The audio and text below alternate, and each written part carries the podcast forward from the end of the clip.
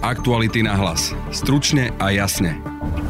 Čaká Slovensko veľká daňová revolúcia. Šéf rezortu financí Igor Matovič po mesiacoch predstavil sľubovanú daňovo-odvodovú reformu. Dnes konkrétne druhú časť, ktorá rieši zdaňovanie práce. Podľa Matoviča má byť výhodná pre väčšinu zamestnancov. Viac ako 99% zamestnancov zarobí viac. Reformu z dielne expremiéra si v podcaste rozoberieme s ekonómom VUB Michalom Lehutom. Tá prvá časť je skôr taká nejaká sociálna reforma, ktorá zvyšuje výdavky na rodiny a na deti, že to by som veľmi ani, ani s daňovou reformou, ani revolúciou nenazýval.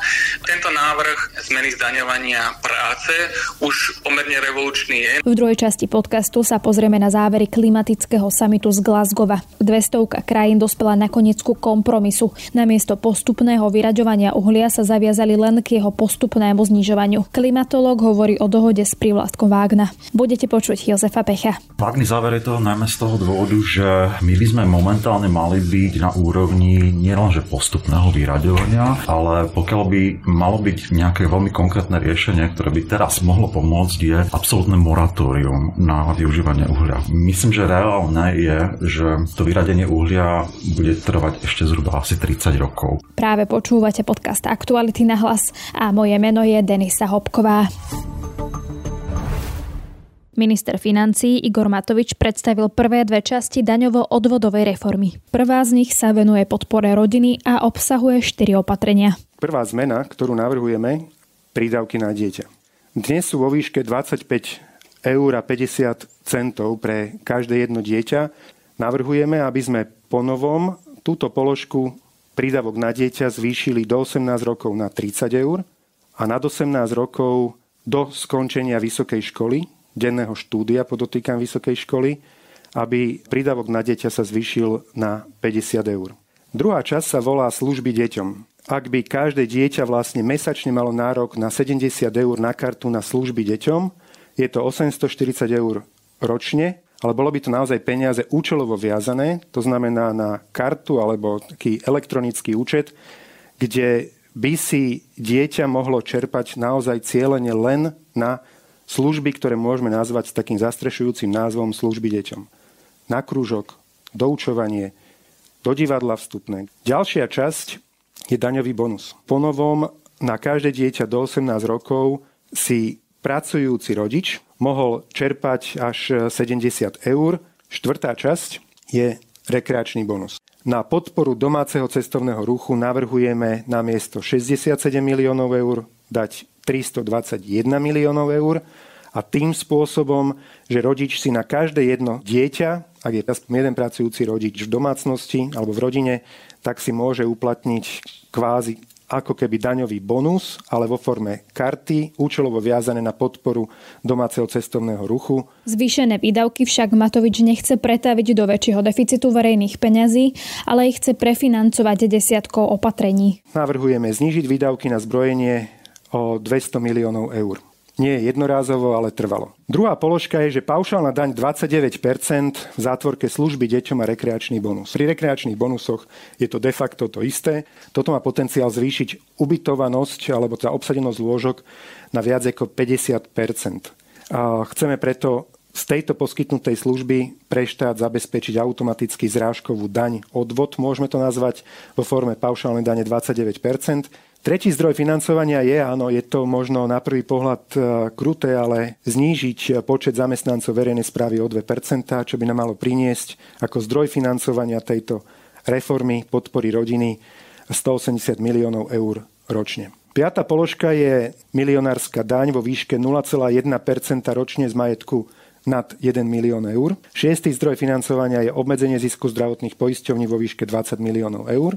Siedmy nižší rast podielových daní o 200 miliónov eur ročne. O daňovo-odvodovej reforme z dielne Igora Matoviča, ktorej sledujeme teraz len návrh a nevieme, akú politickú podporu bude mať, sa budem rozprávať s ekonómom z VUB banky Michalom Lehutom, ktorého teraz vítam aj na linke. Dobrý deň, ďakujem za pozvanie. Pán Lehota, tak teda mohli sme včera v nedelu vidieť tú prvú časť reformy Igora Matoviča, ktorá sa zameriava na rodinu alebo na podporu rodiny. Sú to podľa vás kroky, ktoré teda na, naozaj vyriešia tú chudobu a dajú príležitosť aj deťom e, z chudobných rodín mať rovnaké možnosti ako deti z bohatých rodín, respektíve ako, ako sa vy pozeráte na tie uh, nápady? Tak tá naša celková úroveň uh, kvázi verejných výdavkov na, na podporu detí a rodiny uh, po nejakom zvýšení v v minulých rokoch, čo sa týka aj e, rodičovského príspevku alebo daňového bonusu, už, už je zhruba na takej úrovni, ako, ako býva aj v iných e, vyspelých krajinách. Čiže z toho, z toho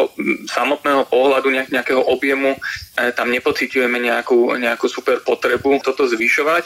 Ale teda máme tu balík opatrení za, za 1,2 miliardy eur, ktoré vlastne zvyšujú aj tie, aj tie existujúce príspevky a bonusy prinášajú nejaké, nejaké nové. E, otázka je, že, že, že čo je účelom um, tejto reformy, pretože ak, ak by to bolo napríklad, um, ako ste spomínali, to uh, vyrovnávanie šancí detí a mladých ľudí, tak tam niektoré štúdie ukazujú, že najefektívnejšie je E, sú intervencie, ktoré sú čo najskôr v tom veku dieťaťa.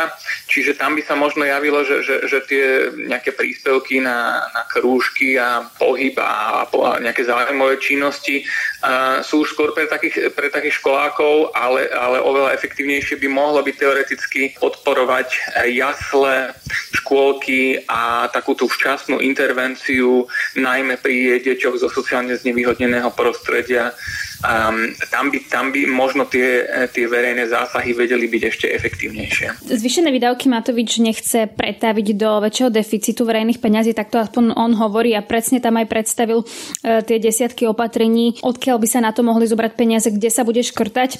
Je podľa vás reálne, že to bude stačiť? Ten balík opatrení, ktoré by vlastne toto mali zafinancovať, teda tu spomínané 1,2 miliardy, vnímam pomerne rizikovo. Je tam, je tam viacero takých opatrení, ktoré buď sa nemusia naplniť, alebo by mohli naraziť. E, je tam zníženie výdavkov na obranu, to ide proti nášmu cieľu dávať na, na obranu 2% HDP ako člen, člena NATO vyšší odvod e, hazardných spoločností zrejme by znamenal zníženie ich dividend e, pre štát v tých štátom, štátom vlastnených spoločnostiach, obmedzenie zisku zdravotných poisťovní, ktoré sa tam navrhuje. Tiež už sme mali v minulosti na súdoch Zároveň sa počíta so zrušením poistiek štátneho majetku, tak to je také zjavne, zjavné rizikové, rizikové opatrenie, ktoré vytvára nejaké podmienené záväzky e, do budúcnosti. Navyše ešte sa počíta s rastom zamestnanosti. E, to je do určitej miery racionálne, akoby tá, tá motivácia e, zamestnať sa bude trošku vyššia, lebo e, tá podpora bude e, voči, voči nezamestnanému človeku dvojnásobná, to je tých 100 a 200 eur. Ale, ale tam zase znova rôzne analýzy ukazujú, že, že Slovensko nemá až taký veľký problém s tým, že by ľudia neboli motivovaní ísť pracovať. Napríklad ten pomer medzi sociálnymi dávkami a napríklad čistou minimálnou mzdou e, nie je nejaký, nie je nejaký malý. Takže tam je tiež otázne, že či to, či to prinesie tých 150 miliónov eur, ktoré E, ktoré ministerstvo financí očakáva. Možno sa zopakujem, ale či sa neprikrývame perinou, na ktorú nemáme, keď to takto úplne že obrazne poviem? Áno, no, keď som, keď som spomínal, že, že viaceré tie, tie navrhované opatrenia, ktoré by mali kompenzovať ten, e, tieto výdavky, sú rizikové, tak to znamená, áno, že v konečnom dôsledku sa z nich nemusí dostať do rozpočtu tých spomínaných 1,2 miliardy, ale možno menej. A, a to by znamenalo, že, že ten deficit by sa o čosi navýšil. Tu tie veci, ktoré teda Igor Matovič chce škrtať ako napríklad znižiť ten, tie peniaze na obranu, keď dám teraz príklad, že či naozaj sú to veci, ktoré my môžeme škrtať na úkor podpory rodiny. Tak konkrétne tie výdavky na obranu, e, ak by sme čiastočne škrtli, tak to by zrejme bolo nejaké také diplomatické fopa, lebo my sme sa zaviazali, že, že budeme dávať tie, tie 2% na obranu, e, aby sme, aby sme neboli nejaký čierny pasažier v rámci NATO, že budeme sa spoliehať na to, že ostatní, ostatní e, tie výdavky dávajú a, a my nemusíme.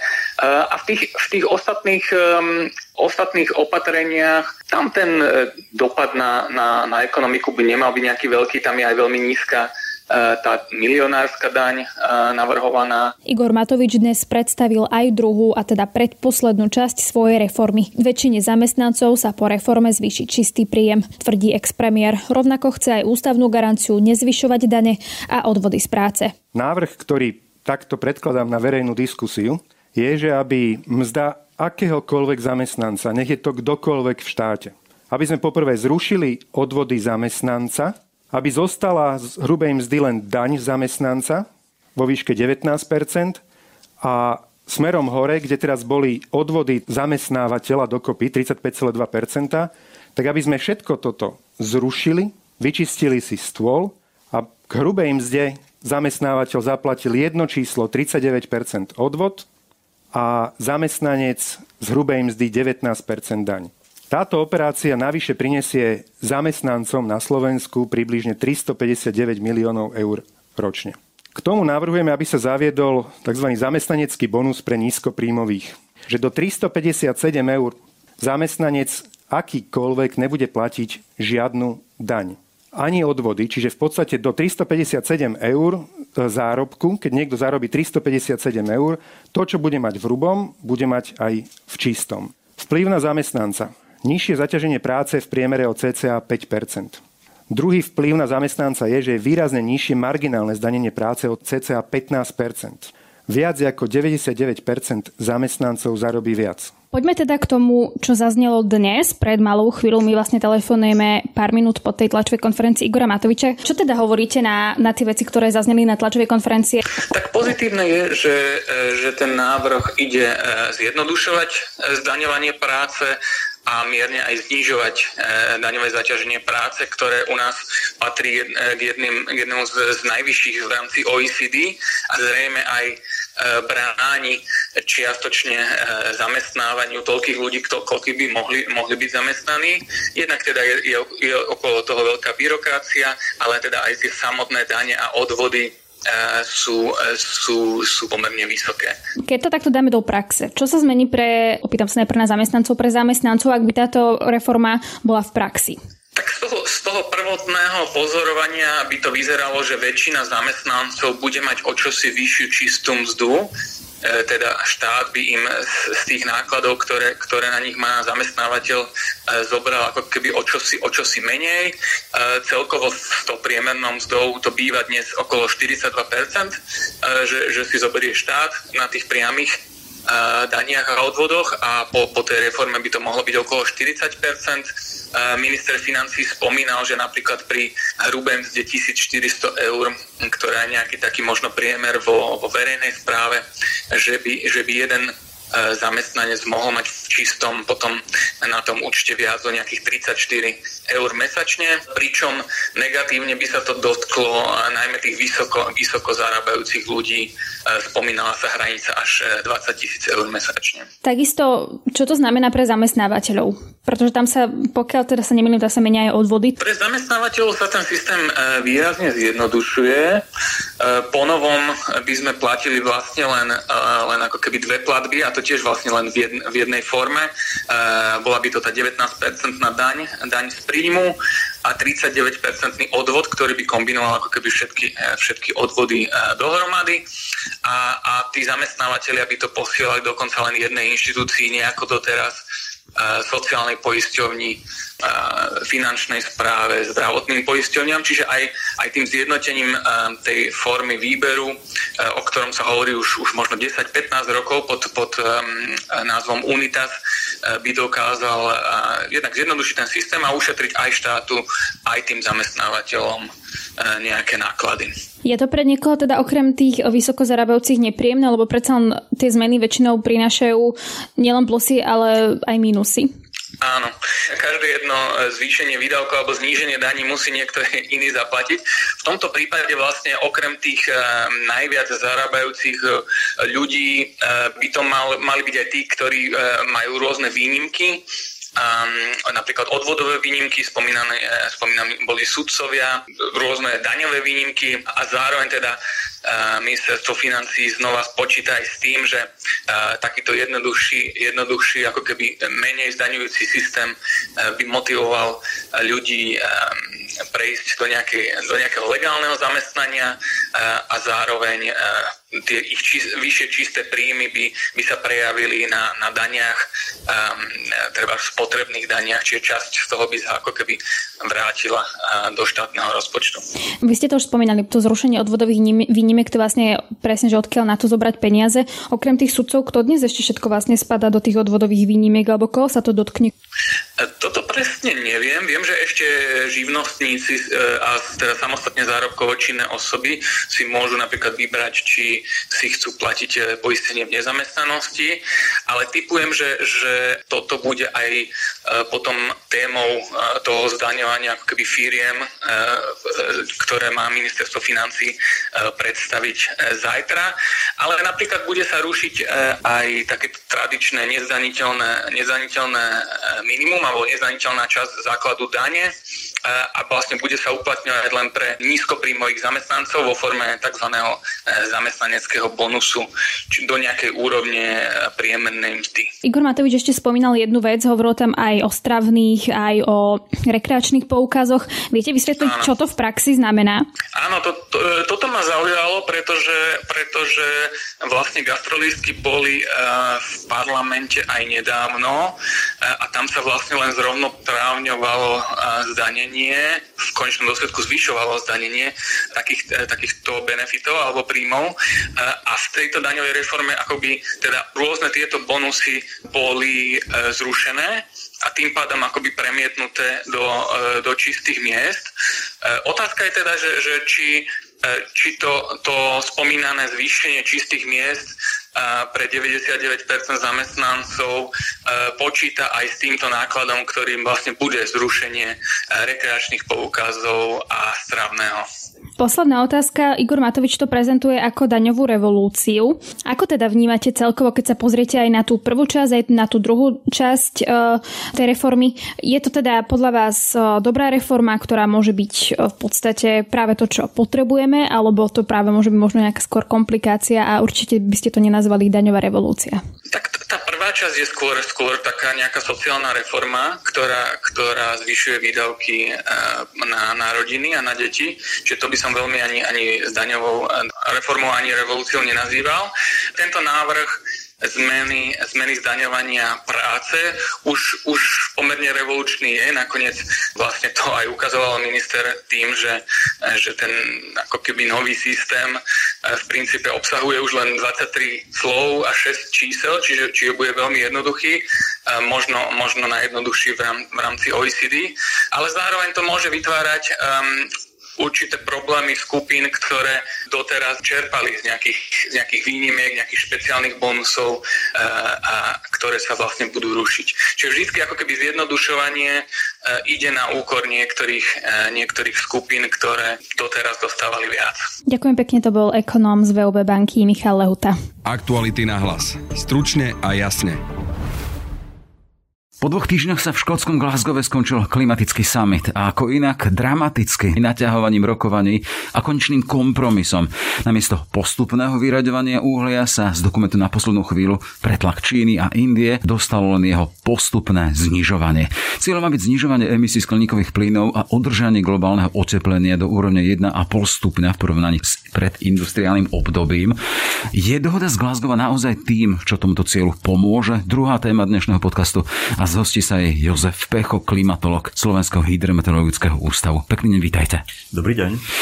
Postupné znižovanie na miesto toho vyraďovania uhlia, to sú citácie, e, kompromis, ktorý sa teší Čína a India, na druhej strane sklamanie neskrývali krajiny. Všetky tie väčšie industriálne a potom malé ostrovné, ktorým v podstate podľa tých prepočtov hrozí v horizonte, že keby to šlo tak ďalej, tak môžu v podstate skončiť v oceáne. Chcem sa spýtať vás ako klimatologa, ako hodnotíte tento kompromis? V podstate skoro každý každý kop, či už to bol prvý alebo ten posledný, vždycky končí nejakým... Pre vysvetlenie označenie konferencie, sú, tak... Áno, sú to konferencie signatárskych krajín mm-hmm. rámcového dohovoru o zmene klívy, ktorý v podstate bol schválený na jednej z prvých globálnych konferencií v roku 1992 v Riu. No a odvtedy sa pravidelne v podstate od roku 1995 stretávajú jednotlivé členské štáty, ktoré boli buď signatármi alebo sa pridružili k, k tomuto dohovoru. Každopádne, nebol by som úplne skeptický ohľadom toho, že ten záver pôsobí možno trošku vágne, pretože určitým progresom práve tých jednaní je už len to, že tých 200 krajín sa vôbec dokáže dohodnúť na nejakom takom veľmi vágnom rozhodnutí, že naozaj ideme niečo už s tou klimatickou zmenou robiť. Pred desiatimi rokmi tie rokovania boli oveľa ťažšie a obťažnejšie a také krajiny ako Čína, India, dokonca Spojené štáty americké boli veľmi obozretné vo vyjadrovaní, že či vôbec klimatickú zmenu pripustiť ako problém. Ano? Či to vlastne problém ano, je jasné. Vtedy, vtedy mhm. sa o tom rokovalo na, v takýchto intenciách, takže dnes sme už v podstate na úrovni, kedy si nielen uvedomujeme ten problém, ale ideme s tým niečo robiť. To, že to je také ako veľmi opatrné zatiaľ, je samozrejme dané tým, že riešiť klimatickú zmenu v tomto, by som povedal, spoločensko-ekonomickom systéme, ako je nadstavený, je naozaj veľmi ťažké. Jasné. Len sa vráťme k tomu teda, k tomu hlavnému problému tých záverov, keď sa hovoria, citovali sme to postupné znižovanie namiesto toho pôvodného vyraďovania. Či to je ten zásadný problém? Lebo napríklad šéfka, tuto Katarína Juriková Greenpeace Slovensko hovorí už to, že uhlie sa dostalo do finálneho textu prvýkrát a to je signál, že era fosilných palív musí musí byť minulosťou, čiže to už označuje za pozitívne. Na druhej strane napríklad máme známu aktivistku Gretu Thunbergovú a tá zosumrozila závery dohody takýmto spôsobom, že bla bla bla, reálne sa na zmenách pracuje mimo týchto sál. Takže to vyraďovanie versus znižovanie, to je posun taký, že vy hovoríte o, o vágnom závere. To je podľa vás no, vágne? Vágný záver je to najmä z toho dôvodu, že my by sme momentálne mali byť na úrovni nielenže postupného vyraďovania, ale pokiaľ by malo byť nejaké veľmi konkrétne riešenie, ktoré by teraz mo- mohlo pomôcť, je absolútne moratórium na využívanie uhlia. To znamená, áno, uvedomujeme si, že z uhlia v podstate pochádza veľká časť emisí, ale súčasne platí aj to, že momentálne z uhlia produkujeme nejakých 60% vôbec primárnej energie. To znamená, že vyradiť ho z roka na rok nie je jednoduché, ale už možno pred 30 rokmi malo byť takéto rozhodnutie na stole vyslovene, pretože uh, uhlia ako také je veľmi intenzívne intenzívny zdroj uhlíka. Spalením jednej tony uhlia vznikne asi takmer 4 tony oxidu uhličitého, takže toto je dosť veľký problém. Každopádne myslím, že reálne je, že to vyradenie uhlia bude trvať ešte zhruba asi 30 rokov, pretože dnes sa momentálne ešte stále veľmi investuje do hľadania nových zdrojov uhlia a nielen uhlia, ale aj ropy. Tie investície to je tak 40-ročná záležitosť. Ano, vy do toho investujete nejakých pár miliónov eur a ekonomická návratnosť je zhruba asi 30 až 40 rokov, takže nebude to až také úplne jednoduché. A v kontexte toho, že sa píše rok 2021 a prišli sme s tým, že chceme vyraďovať uhlie, tak dám si taký ako jednoduchý odhad 30 rokov tomu dávam. Jasné. Aj tie ciele z Paríža boli do roku 2050, to by tak nejakým spôsobom e, korešpondovalo s týmto. Ale na druhej strane e, tu máme tie malé ostrovné štáty, ktoré hovoria o tom, že tu nám hrozí ale reálny zánik. Je to v tom horizonte 30 rokov, alebo to nie je také dramatické? Ja si myslím, že oni už reálne teraz veľmi bojujú o prežitie. Dokonca tento rok v médiách prvýkrát zarezonovala informácia o tom, že Tuvalu, jeden z prvých ostrovných štátov, ktorý naozaj už má tesne pred podpisom bilaterálnej dohody, a teraz myslím, že s Novým Zélandom, kedy časť svojich obyvateľov už plánuje v najbližších rokoch presťahovať. Pretože naozaj už reálne teda majú problém s pravidelným zatápaním časti územia, kde žijú. Ďalším kritickým štátom sú Kiribati, tí majú možno ešte väčší problém ako Tuvalu. Takže oni naozaj už riešia veľmi konkrétne veci, ktoré prichádzajú s dopadmi klimatických zmien. Ako my na Slovensku si ešte môžeme povedať, no tak občas tu máme sucho, možno nebude voda v budúcnosti, ale oni naozaj reálne riešia, kde budú v podstate žiť. Takže ich námietka alebo taký ten tvrdý slovník, ktorý prichádza na kop akcie, z ich strany, že pozerali tak ako my naozaj bojujeme o prežitie, tak naozaj legitimný a je na mieste. A keď vy hovoríte ten horizont nejakých 30 rokov, kedy by sa mohlo to uhlie vyradiť, neznížiť, keď sa pozrieme ale s tým, čo nárazné emisie robí, že čo to spraví, keď tu máme cieľ 2%, nejaká, ale tá ambícia je to dať pod 1,5, to dáme napríklad v Európe? Do roku 2030 chceme obmedziť zhruba o 55% v porovnaní s rokom 2010, respektíve niektoré krajiny to majú na úrovni 1990 roku. Myslím, že Európska únia, by som povedal dokonca aj s takými odretými ušami to nakoniec dá. Mnohé krajiny Európskej únie už v podstate viac menej splnili tento záväzok. My sme zhruba asi na 10% od neho, pretože Slovensku sa podarilo zhruba o 45% zatiaľ poklesnúť s emisiami. Tých 10%, ktoré nám chýbajú k tomuto záväzku, bude naozaj trošku bolestivý, pretože budeme musieť odstaviť veľkú časť intenzívnych emisí z energetiky. To znamená, že naozaj vyradiť uhlie z veľkej časti nášho energetického mixu a potom pravdepodobne ísť aj do oblasti, ako je napríklad lepšie, efektívnejšie využívanie napríklad tepla v domácnosti. Áno, toto by nám veľmi pomohlo na úrovni či už verejných alebo súkromných. Projekty zateplovania, s ktorým počuť nejakých 500 miliónov napríklad takže, vláda. Máme, no. máme, máme naozaj jednak veľký záväzok ešte pred sebou, bude nás to stáť pomerne dosť, ale myslím, že Slovensko to nakoniec bez problémov. Keď hovoríme pomerne dosť, to sú stovky miliónov, len to podľa toho, čo sa plánuje, nejakých 37% v rámci plánu obnovy, tak to je dosť výdavkov na zelené schémy. Príklad ministerstvo životného prostredia 150 miliónov na adaptáciu krajiny, 500 miliónov obnova rodinných domov, čo sme spomínali, zateplovanie 350 miliónov dekarbonizácia priemyslu, čiže koniec tomuto, čo sú nepredstaviteľné peniaze, keď sa pozrieme v globálu, na to sa nedá pozerať len tak úzko, že Slovensko. Máme tu Polsko, krajina, kde je silný priemysel uholný, vidím, aký problém teda z napätie s Európskou komisiou. Máme tu ďalšie krajiny. Tu sa chcem spýtať, teda tie veľké peniaze, ktoré nás má stáť ako spoločnosť globálnu, stoja za to a sú nevyhnutné na to, aby sme prežili? Keď to postavíme až takto? Aj tie čísla, ktoré ste zatiaľ spomenuli, ktoré idú z no. plánu obnovy, to je len eh, malá časť toho, čo nás to naozaj reálne bude stať, pretože tá dekarbonizácia sa nebude týkať len energetiky, ale v podstate všetkých ekonomických a hlavne priemyselných odvetví. Myslím, že ešte oveľa viac nás bude stáť eh, taký ten, by som povedal, transformácia alebo prerod na nízkouhlíkovú a nie energetiku a hospodárstvo, ale celkový životný štýl. To znamená obmedzenie nadprodukcie, obmedzenie plýtvania. Toto bude veľmi drahá záležitosť. Každopádne, aj napriek tomu, že sa bavíme o biliónoch eurách, áno, nie sú miliardy, ale bilióny eur. Tisíce miliard. Stále to bude nič v porovnaní s tým, čo nás v dôsledku dopadov zmeny klímy čaká. Ak to samozrejme nebudeme riešiť. A tam už pred asi desiatimi rokmi prišiel taký veľmi triezvy odhad Svetovej banky o tom, že pokiaľ pôjdeme tým business as usual, to znamená ekonomika ako doposiaľ, a nič sa s tým problémom nebude robiť, tak okolo roku 2050 nás čakajú len dôsledku škôd zo strany zmeny klímy a jej dopadov na úrovni niekoľkých desiatok percent globálneho HDP. A globálne HDP to sú stovky biliónov eur alebo dolárov, ako chcete. Takže náklady, ktoré pôjdu na sanáciu škôd, budú neumerne vyššie než to, čo by sme teraz mali investovať. Hej, a keď hovoríme o sanácii škôd, aké škody si máme predstaviť? No napríklad v prípade Slovenska. Keby sme to neriešili? Nás čaká v budúcnosti veľký problém s vodou, s problémom s nedostatkom vody, obrovské škody v, v poľnohospodárstve. Už teraz ročne vykladáme niekoľko desiatok miliard eur len na zaplatenie dotácií pre poľnohospodárov, pretože nemali adekvátnu úrodu. Poistné nároky, ktoré vznikajú v dôsledku škôd, ktoré prináša extrémne počasie. To sú milióny a milióny eur ročne. Takže toto, kým si to všetko ako nasčítate do roku 2050, dostanete sa k obrovským číslam. To je rádovo ako bilióny, bilióny.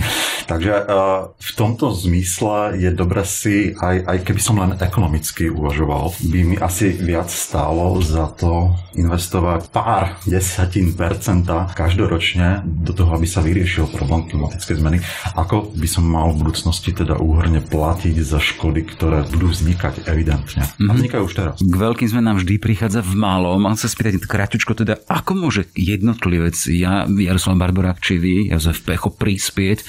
Lebo hovoríte, že ideme až k zmenám postojov v rámci správania ľudí, čo ste spomínali teda. Tak ako môže môžeme my dvaja prispieť k tomu, aby sa tu začalo čosi meniť? Ja. Okrem toho, že robíme takúto tému. Ja poviem jednoduchý príklad. Keď, ste, keď som sem prišiel, tak ste sa ma pýtali, či som nemal problémy so zaparkovaním. Sice nebývam veľmi ďaleko, ale pokiaľ je to v rozumnej dostupnosti, tak využívam naozaj svoje nohy. To znamená, chodím pokiaľ možno pešo. To znamená, nevyužívam ani MHD, auto samozrejme nemám, takže môj životný štýl je v tomto zmysle naozaj dosť nízko uhlík. Že samozrejme, nemám to nie je samozrejme. Človek, ktorý má auto, ja určite nehovorím takýmto ľuďom, že tak ako predajte ho, na čo ho máte. Stačí sa len zamyslieť jednoducho, že pokiaľ ho využívate naozaj 5 dní do týždňa, aby ste sa dostali niekam práce, tak stačí, a to je naozaj jednoduchá vec, stačí len pondelok neísť a auto využívať povedzme MHD, alebo napríklad tým pešibusom doslova. A do toho príde taký kontraargument, čo, ktorým argumentujú všetci moji známi, teda, že pozri si jeden zaoceánsky trajekt, čo on spraví, akú uhlíkovú stopu. Áno, to je samozrejme pravda, no ale tak zase od tohto sú tie globálne dohody, mm-hmm. aby sa napríklad aj veľkí znečisťovateľi alebo veľkí prevádzkovateľi a firmy dohodli na takýchto úplne jednoduchých škrtoch, že jednoducho nebudú v budúcnosti podporovať napríklad produkciu spalovacích motorov, alebo teda, že už pôjdeme na elektromobilitu, alebo že sa budú zakazovať napríklad stavby veľkých lodí. Áno, že je to veľmi už neúnosné aj z hľadiska znečistenia oceánov a možno v budúcnosti naozaj príde napríklad moratórium na zákaz prevádzky takýchto veľkých znečisťovateľov. Takže tomto je dôležité, aby sa práve tí globálni hráči dohodli. A napríklad veľmi takým príkladom je aj to, čo sa udialo v podstate na kope, že síce boli tam ako medzinárodné rokovania a nad rámec toho všetkého, čo už zarezonovalo aj v médiách, došlo napríklad aj k tomu, že napríklad Čína a Spojené štáty dosť neoficiálne oznámili dohodu, ktorá môže byť dokonca ešte oveľa dôležitejšia než samotný výsledok kopu.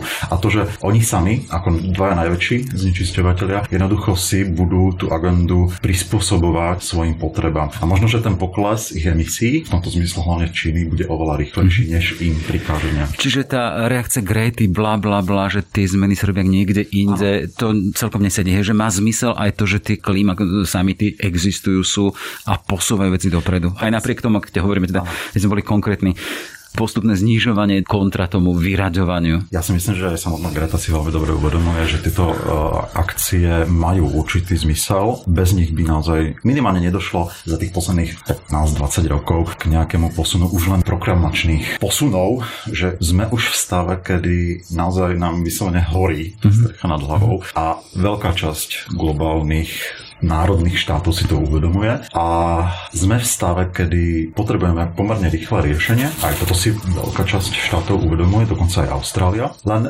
treba tie riešenia nastaviť tak, aby sme zase neskolabovali ekonomicky. To zase nikto nechce. Aby sme jednoducho prijali také opatrenia, ktoré by nás doslova zrujnovali. Veľkú časť ľudí by ešte nad rámec uvrhlo do chudoby, napríklad energetické, čo je mhm. dosť veľký problém. Hej.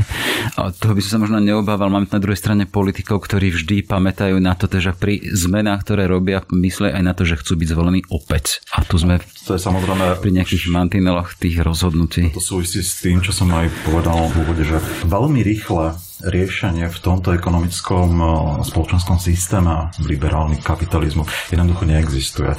Nemôžete zase vyhlásiť niečo, čo vás nielen politicky, ale hlavne ekonomicky zrujnuje. A to napríklad môžeme zobrať ako dobrý príklad aj túto situáciu s covidom, že jednoducho je tu časť spoločnosti, ktorá regulácie, tvrdé regulácie zo strany štátu nepríjma úplne automaticky.